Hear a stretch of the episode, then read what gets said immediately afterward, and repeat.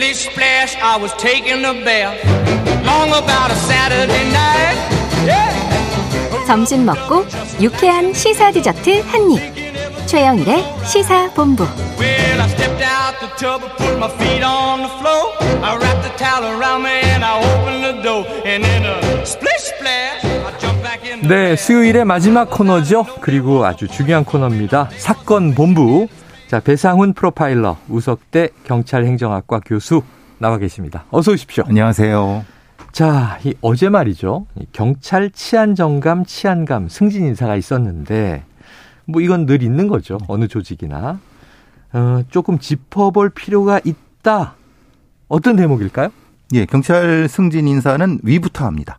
아, 말하자면 맨 위가 치안 고위직부터. 예, 치안 총감인 경찰청장인데 경찰청장은 바뀌지 않으니까 예. 임기가 있으니까요. 네. 그 다음에 이제 치안 정감, 음. 그러니까 서울 경찰청장이라든가 뭐 경기남부청장부터 네, 네. 하는 거기서부터 쭉 이제 바뀌는데 음. 이들의 면면 자체가 사실 좀 의아하거나 네. 아니면 일선의 어떤 여론을 반영하지 않고 어. 그리고 또 시대적 상황에 대한 부분 그리고 대통령의 공약 네. 이게 사실 좀 아니지 않느냐. 왜냐? 어, 이 상당수가 이 소위 말하는 정보 경찰 라인들, 음. 경비 요쪽 라인들. 네. 그러니까 지금 민생 치안을 중시하려고 하면은 음. 수사 형사, 지역 경찰, 여기 네네네. 출신들이 우대를 받고 예. 그래야지 민생 치안을 한다는 어떤 정부의 기조가 맞는데 예, 예. 지금 승진한 사람들 그런 사람들이 아니거든요. 아, 그래요. 그러니까 그것 때문에 한 번은 짚어봐야 된다. 이게 가끔 예전에 검찰 조직 승진 얘기할 때 예, 예, 예. 대부분은 형사부에서 고생하는 검사들인데 예. 이들이 주류가 되지 않고 대부분 특수부들이죠. 특수통이 예, 하지 예. 않느냐 뭐 이런 비판하고 좀 비슷한 느낌은 예, 듭니다. 그렇습니다. 자, 이- 이번에 치안 정감 2명, 치안감 3명 면면을 보면 지금 말씀하신 대로 대부분 정보 라인 중심이라는 건가요? 예, 그렇죠. 좀 김순호 저 경찰국장은 잘 아시다시피 아유, 화제가 되고 있어요. 보안 정보 쪽에서는 우리나라의 가장 뭐 제일 수장이시었고 네. 나머지 조지호 정보국장입니다. 현직 정보국장입니다. 음. 아, 그리고 나머지 이제 세 치안감 한창훈, 김병우, 최현석 이게 이제 치안감 이제 승진자들은 음. 이제 주로 이제 경비. 왜 왜 제가 경비 이 얘기를 말씀드냐면 네네. 경비와 정보는 붙어 있습니다. 아, 그래요. 그리고 경비는 뭐 솔직히 말하면 높은 분을 지켜주는 역할입니다. 그러니까 여기서 경비라는 게 일반 국민 지키는 경비가 아니죠, 아니라. 예, 예. security가 말하죠. 주로 요인 보호 맞습니다. 네네. 대통령실 혹은 네. 뭐 예전엔 청와대. 예전 청와대. 그러니까 권력의 주위에서 따뜻한 불 쬐던 분들이 올라가면은 아, 현장에서 고생한 사람들은 뭐가 되느냐. 아, 이게 이제 현장에 있는 경찰들의 중론. 그러니까 이건 이게 역지, 역진하는 것이 아니냐. 그게 모든 조직의 또 생리죠. 뭐 일반 기업도 그렇죠. 낙하산 싫어하는 이유가 이 따뜻한 결국은 뭐 총수에다 일가족이 하는가? 왜 이제 이 우리 바닥부터 올라간 사람들은 탑에 못 올라가는가? 이런 이제 유화감이 있는 거죠. 자, 그런데 이제 김순호 경찰국장이 치안 정감으로 승진을 했는데 이게 계속 언론에서 좀 여러 가지 논란이 있는 것이 이분 처음 등장했을 때부터 붙어 있는 게 이른바 밀정 의혹이다. 프락치 뭐 프락치 뭐. 의혹이다 이런 게 있었는데 지금 6월 치안감으로 승진 그리고 6개월 뒤에 치안 정감으로 승진 이게 일반적 그 승진 체계로 보면 초고속이 맞아요? 그러니까 원칙상 지금의 법령상 할 수 있습니다. 할 수는 있다. 예. 음. 원스타, 그러니까 뭐냐 경무관에서 네. 치안총관까지 한 1년 반으로도 갈 수 있습니다. 네네네. 문제는 명분이 있어야 되는 거잖아요. 아 그렇죠. 왜냐하면 경찰청장 임기제가 있는 거고 네. 각각의 어떤 역할에 맞는 어. 그리고 이게 또 배려해야 될 부분이 맞는 이런 것들이 있는데 네네. 특정한 직역에 있- 그러니까 기능에 있는 사람만 네. 초고소로 올리고 음. 나머지 그럼 나머지는 어떻게 됩니까? 그냥 주변을 뱅 아, 그렇죠, 도우는. 그렇죠. 그러니까 이건 아니다. 어. 그러니까 이런 부분들은 과거 정권에서도 네네. 그러니까 문재인 정권에서도 사실은 민청장이 그렇게 돼 갖고 네. 사실 많이 비판이 있었는데 네네네. 지금 이 상황은 좀 그걸 답습하는 것이 아니냐. 아. 그러니까 네. 자기 사람만 챙기는 것이 아니냐. 네네네. 이런 비판이 되는 거죠. 예, 승진 못할 건 아니고 할 수 있는데 예. 문제는 뭐 이게 군이라고 치면 전공이 있어야 그렇죠. 업적이 있어야 초고속 승진의 명분이 되는데 그런 게 뭐 딱히 없다. 지금 아까 이제 또 언급해 주신 인물 조지호 경찰청 공공안녕정보국장입니다. 마찬가지입니다. 6개월 만에 치안 정감으로 승진이 내정됐습니다. 이분은 어떤 인물이에요? 뭐 단적으로 말씀드리면 대통령 인수위원회에 참여했고 아, 신정부의 지금 정부의 인사에 이- 있어서 상당히 네. 역할을 했던 분이라고 합니다. 어, 근데 이분이 정보 경찰 쪽에서 상당히 있는 분이라고 하면은 음, 그 정보의 그저 인사에 대한 그거를 검증을 이분 중심으로 하지 않았느냐라는 음. 의심이 되는 거고 아. 아니 그렇게 할 수 있죠. 그런데 정보 경찰 쪽의 정보를 가지고만 하면은 음, 사실 이거는 과거 정부라든가 우리가 이걸 극복하고자 많은 어떤 사회적 합의가 있었지 않습니까? 아유, 그렇죠. 근데 그걸 역진하는 것이 아니냐라는 네네. 논란이 되는 거죠. 그래요. 알겠습니다.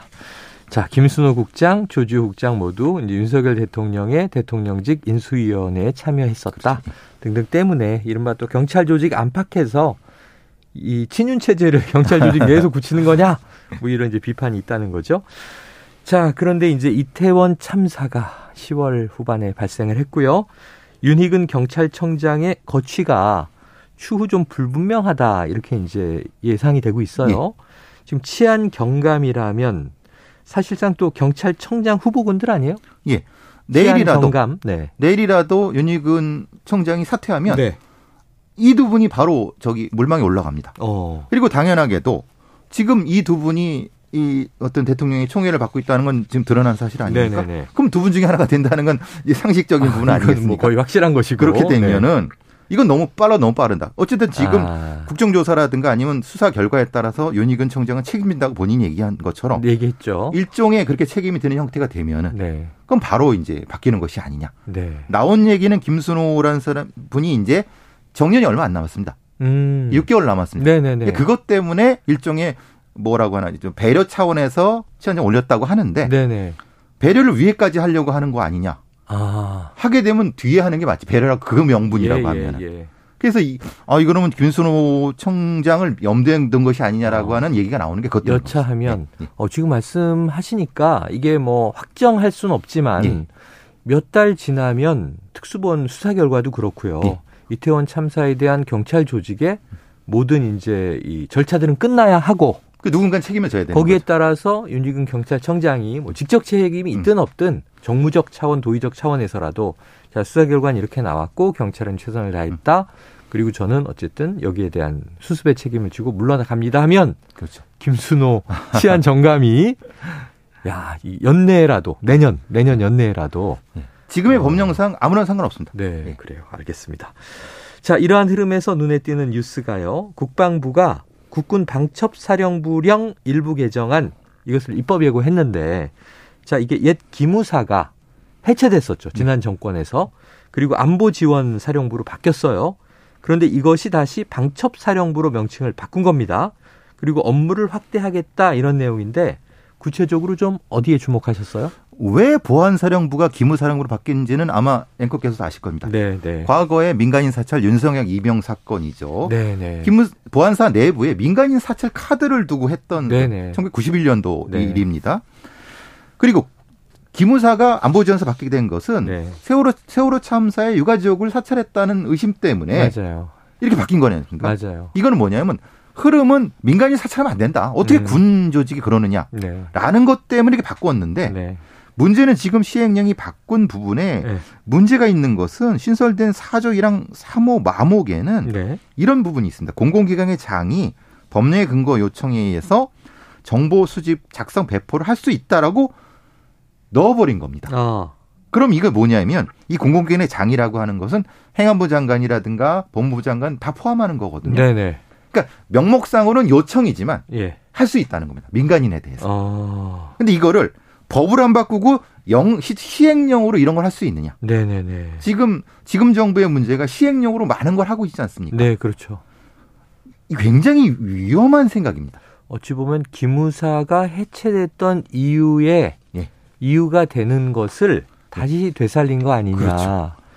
야, 지금 이제 우리가 군이 뭔가 민간 영역에 개입하는 것에 대해서 사실은 사이버 안보 사령부 이 저 뭐 댓글 조작에 개입했다 처벌받고 막 그러지 않았습니까? 그렇죠. 이건 굉장히 좀 민감한 내용인데 이 부분이 시행령으로 살아났다. 이게 입법 예고가 됐습니다. 입법 예우가 됐어요. 그러니까 다른 거 없으면 이제 한 한 달 뒤에 이게 시행이 될 건데 네. 이, 이 중차대한 거를 음. 국회 논의도 거치지 않고 네. 이렇게 한다. 이거는 좀 아니지 않습니까? 요거 한번 좀 다시 들여다보죠. 네. 자, 군의 정보 활동을 일부 확대하거나 되살리겠다 이런 취지로 보입니다. 그런데 일각에서 이거 보안사 부활이다 이런 이야기가 나와서 이건 역사적 맥락, 맥락을 좀 아는 분만 알아서 그러니까 배 교수님이 한번 설명해 주시죠. 보안사가 어디입니까? 네. 전두환 군부의 예. 그 신군부의 권력의 배경 아니겠습니까? 쿠데타를 일으켰던 신군부 예. 세력. 거기서 얼마나 많은 사람이 고초를 겪었고 네. 민주주의를 얼마나 역진시켰습니까? 음. 근데 그거 비슷한 형태의 민간인 사, 핵심 민간인 사찰입니다. 네. 그러니까 현직 군인이 민간인을 대놓고 사찰한다. 그러니까 네. 정보를 수집한다는 것 네. 자체가 음. 그걸 지금 하겠다고 하는 의심이 드는 네, 조항들이 네, 네, 있다고 하면은 음. 이거는 정확히 검증을 받아야 된다고 합니다.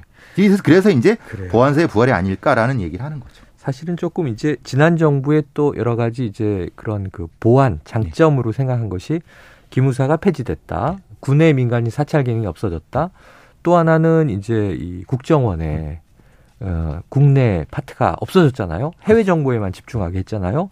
근데 이게 정권에 의해서 정치 권력에 의해서 남용됐던 음. 역사적인 악습 때문에 그렇게 됐던 건데. 근데 좀 하나 추가시킬 거는 음. 박지원 전 국정원장께서 뭐 지금 말씀하셨던 게 뭐냐면 네. 지금 국정원의 중간 간부들이 다 저기 이 저 뭐냐 사표내 그 상태. 네네네네. 그쪽 라인은 다 정리하고 아. 경찰과 다른 정보 라인은 올리는 다시, 거는 예, 예.